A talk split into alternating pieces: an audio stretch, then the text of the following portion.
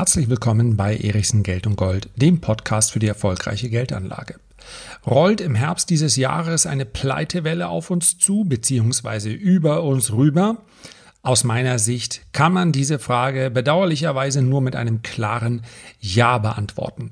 In der heutigen Episode möchte ich besprechen, welche Branchen besonders gefährdet sind. So, du hast mich ja nun in den letzten Wochen, in den letzten Monaten, wenn wir über die Videos sprechen, in den letzten Jahren hoffentlich nicht als Crash-Propheten kennengelernt. Im Gegenteil. Mit den Weltuntergangsbeschwörern und Verschwörern und Crash-Propheten kann ich relativ wenig anfangen. Ich gehe manchmal auch kritisch mit ihnen ins Gericht.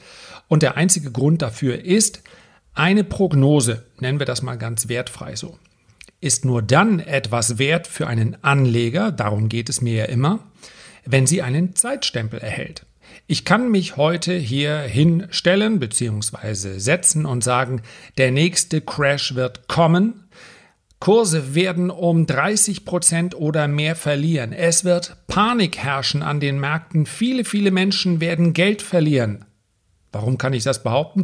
Weil immer irgendwann in der Zukunft ein Crash kommt, weil der Crash überhaupt nur entsteht, weil die Menschen eben in Panik geraten.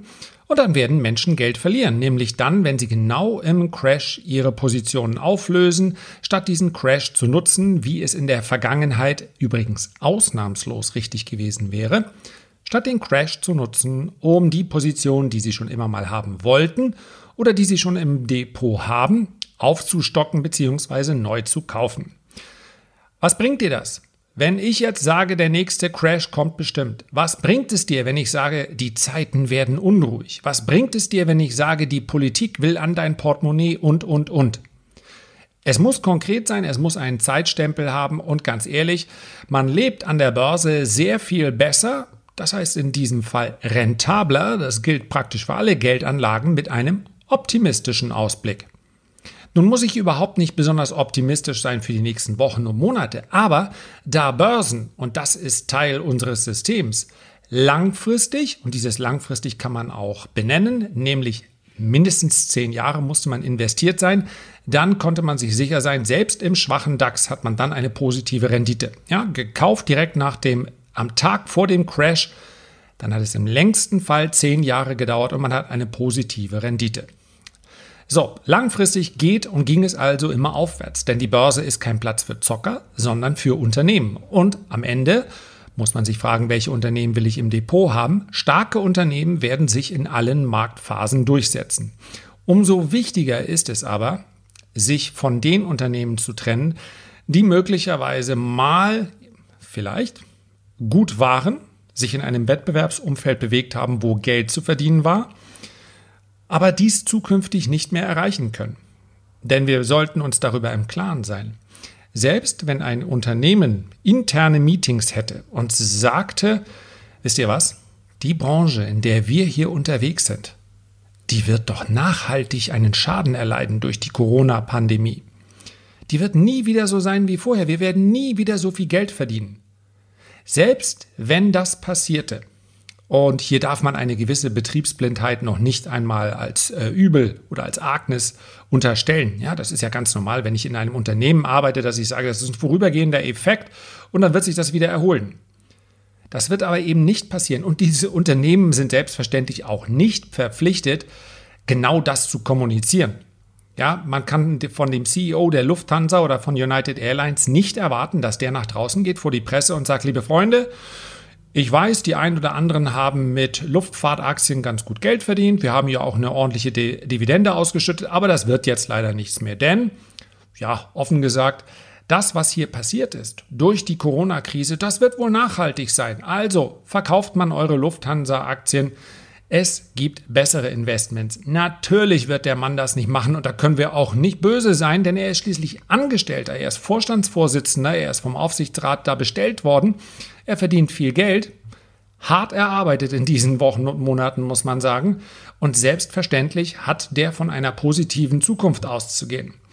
Ich möchte aber einfach mal aus meiner Sicht, und es ist nur meine Sicht, ich habe ja keine Glaskugel hier auf dem Tisch, die viel zitierte, aus meiner Sicht die Branchen benennen, bei denen es nachhaltige Schäden geben kann, die sich also vielleicht phasenweise jetzt auch im Kurs, und das ist ja das Entscheidende, erholt haben, bei denen ich aber nicht glaube, dass man sagen äh, kann, ach, das wird auf irgendwann ähm, erholt sich das alles wieder und lasst die Leute mal ein bisschen äh, zur Ruhe kommen und dann haben wir irgendwann das Virus auch im Griff.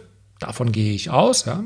Gibt zwar unterschiedliche Meinungen dazu, dass dieses Virus offensichtlich recht schnell mutieren kann, aber das haben wir ehrlicherweise auch mit Grippeviren. Also die Welt wird lernen, mit diesem Virus zu leben, so wie sie es in der Vergangenheit auch mit anderen Viren schon getan hat. Es wird aber Branchen geben, die waren vorher schon nicht geeignet, um als langfristiger Investor hier Erfolge zu feiern. Und die sind es jetzt noch weniger. Ich möchte diese, es geht mir heute nicht so sehr um Einzelaktien, ja, sondern einfach um einen prüfenden Blick in das Depot.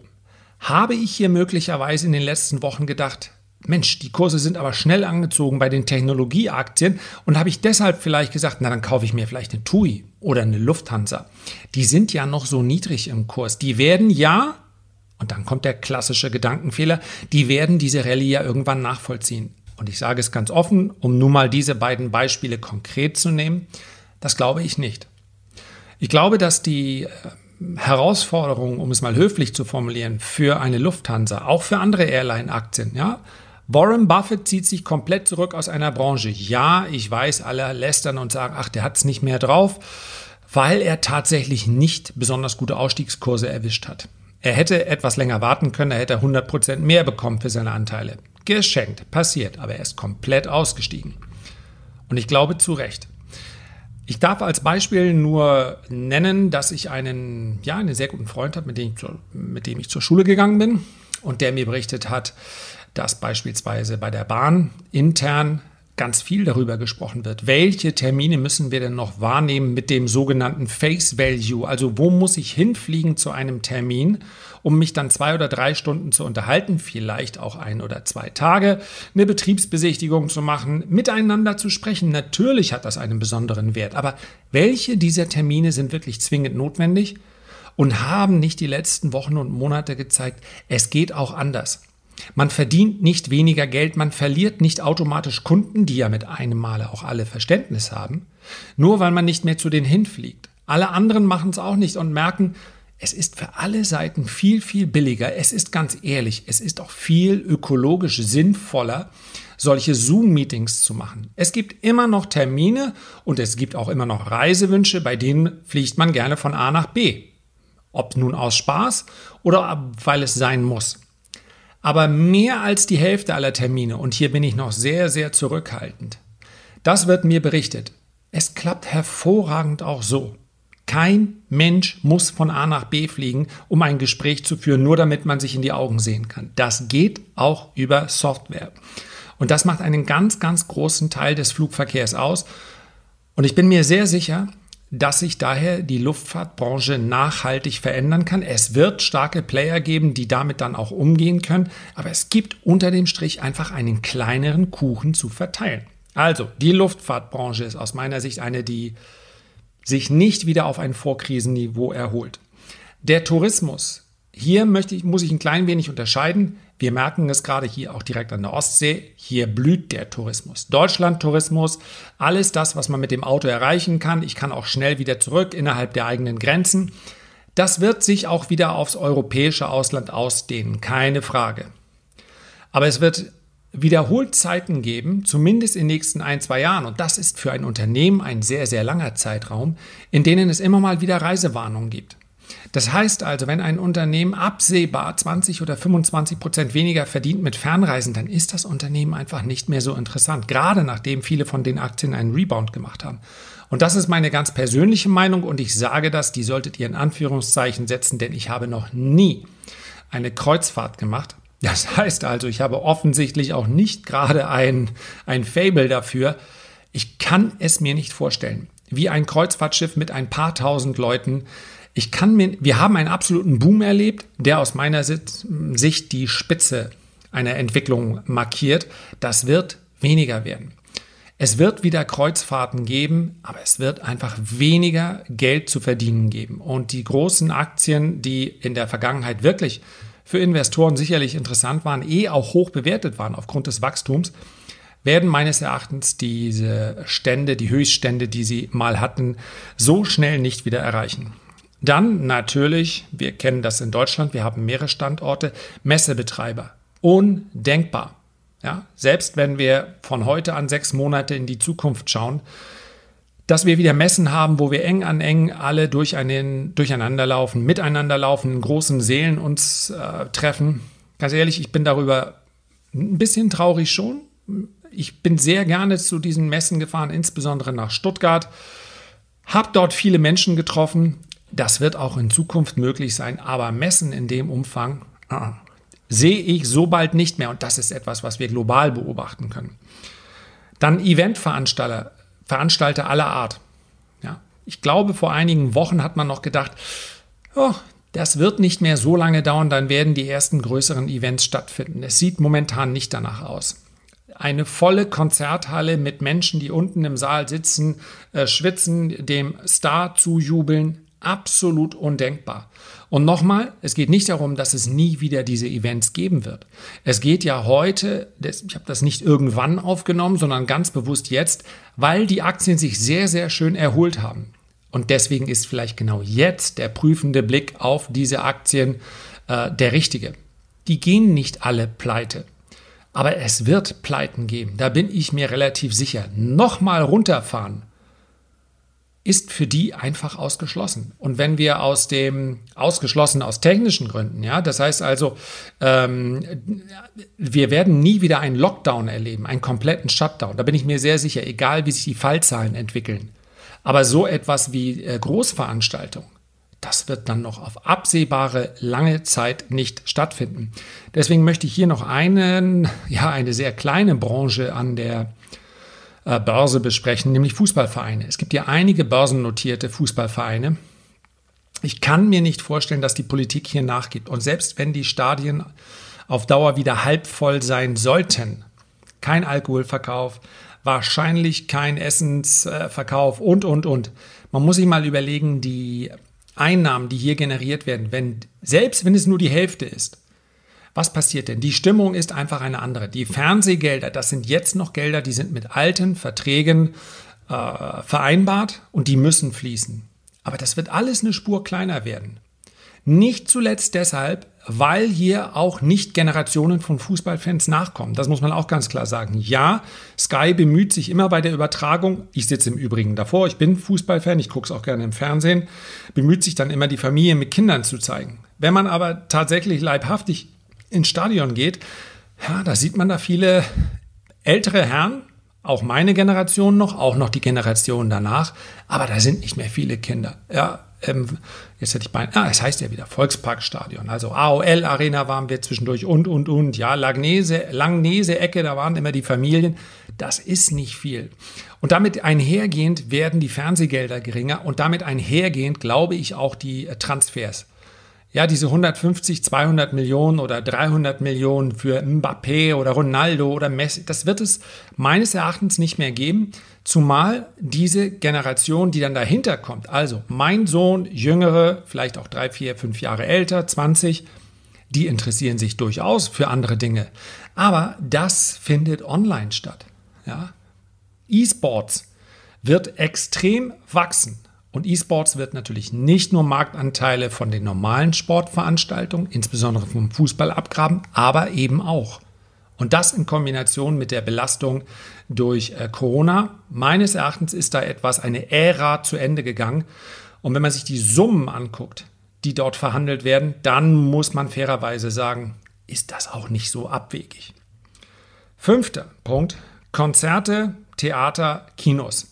Traurig, traurig, traurig, weil all diese Dinge ich auch gerne besucht habe. Und ja, ins Kino würde ich mich dann schon irgendwann mal wieder trauen. Im Moment glaube ich mit Mundschutz und jeweils ein Sitz frei, aber so, ich frage mich dann natürlich, das ist ja eh immer, ein Kino ist ja nichts, wo ich mich jetzt monatelang drauf freue. Und dann werde ich wahrscheinlich im Zweifel sagen, ach komm, können wir auch zu Hause gucken, schalten wir Netflix ein, da haben wir einen der Profiteure oder Prime oder wir gucken uns den Film sonst wie an. Ein voller Kinosaal? Nee. Und das heißt natürlich nicht automatisch pleite.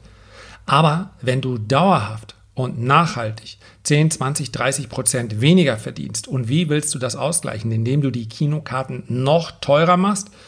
Wenn du mit einer Familie früher hingegangen bist, ja, früher sage ich, weil wir selten zu viert ins Kino gehen, ja, 50 Euro und da haben wir nur die Karten gekauft. Also, ähm, wenn man sich da richtig gut gehen lässt, ist mal ganz schnell 70, 80 Euro eh schon los gewesen.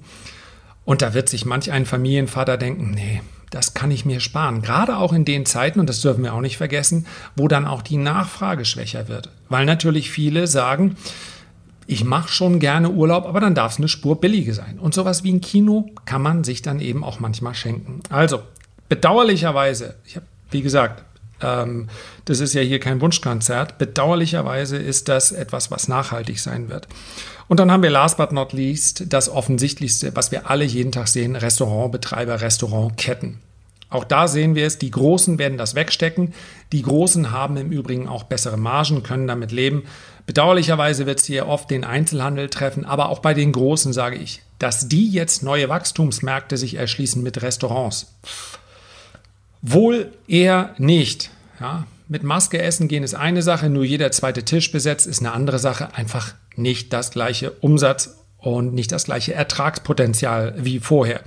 Und warum habe ich gesagt, das Ganze im Herbst, äh, Winter, warum wird das dann kommen? Weil wir, so ähnlich wie andere Länder auch, das Corona-Insolvenz-Aussetzungsgesetz haben. Das heißt also, es gibt derzeit noch ganz, ganz viele Unternehmen, die sind faktisch schon pleite. Die müssen aber momentan nicht den Finger heben, weil bis September es keine Strafen dafür gibt. Ja, sonst ist Insolvenzverschleppung ist eine Straftat, wird auch sehr, sehr scharf ähm, bestraft, wenn es dazu kommt.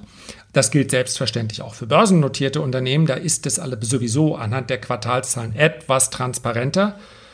Aber insgesamt zieht dann natürlich, ja, eins folgt dem anderen. Das wird eine Kettenreaktion. Ich weiß nicht, ob es tatsächlich dann im September äh, aufgehoben wird. Möglicherweise wird es auch verlängert. Aber was da im Herbst und im Winter auf uns zukommt, ja, man sollte sich jetzt möglichst eine ordentliche Portion Optimismus und guter Laune bei diesem Wetter holen. Denn der ein oder andere Tag könnte schon noch auf uns zukommen, der nicht dazu geeignet ist, um mit einem Lächeln durch die Gegend zu gehen. Denn die meisten von uns kennen auch irgendjemanden, der in irgendeiner Branche dort arbeitet, der davon betroffen ist, sei es im Einzelhandel, äh, sei es vielleicht mit einem kleinen eigenen Restaurant oder oder. Und das ist natürlich etwas Trauriges. Aber die Augen davor zu verschließen als Anleger macht auch keinen Sinn. Herzlichen Dank für deine Aufmerksamkeit. Ich freue mich, wenn du dir die Mühe machst, ein Feedback oder einen Kommentar zu hinterlassen, wenn dir das möglich ist, auf der Plattform, auf der du diesen Podcast hörst. Noch mehr freue ich mich aber, wenn wir uns beim nächsten Mal wieder an dieser Stelle hören. Bis dahin, hab eine gute Zeit. Dein Lars.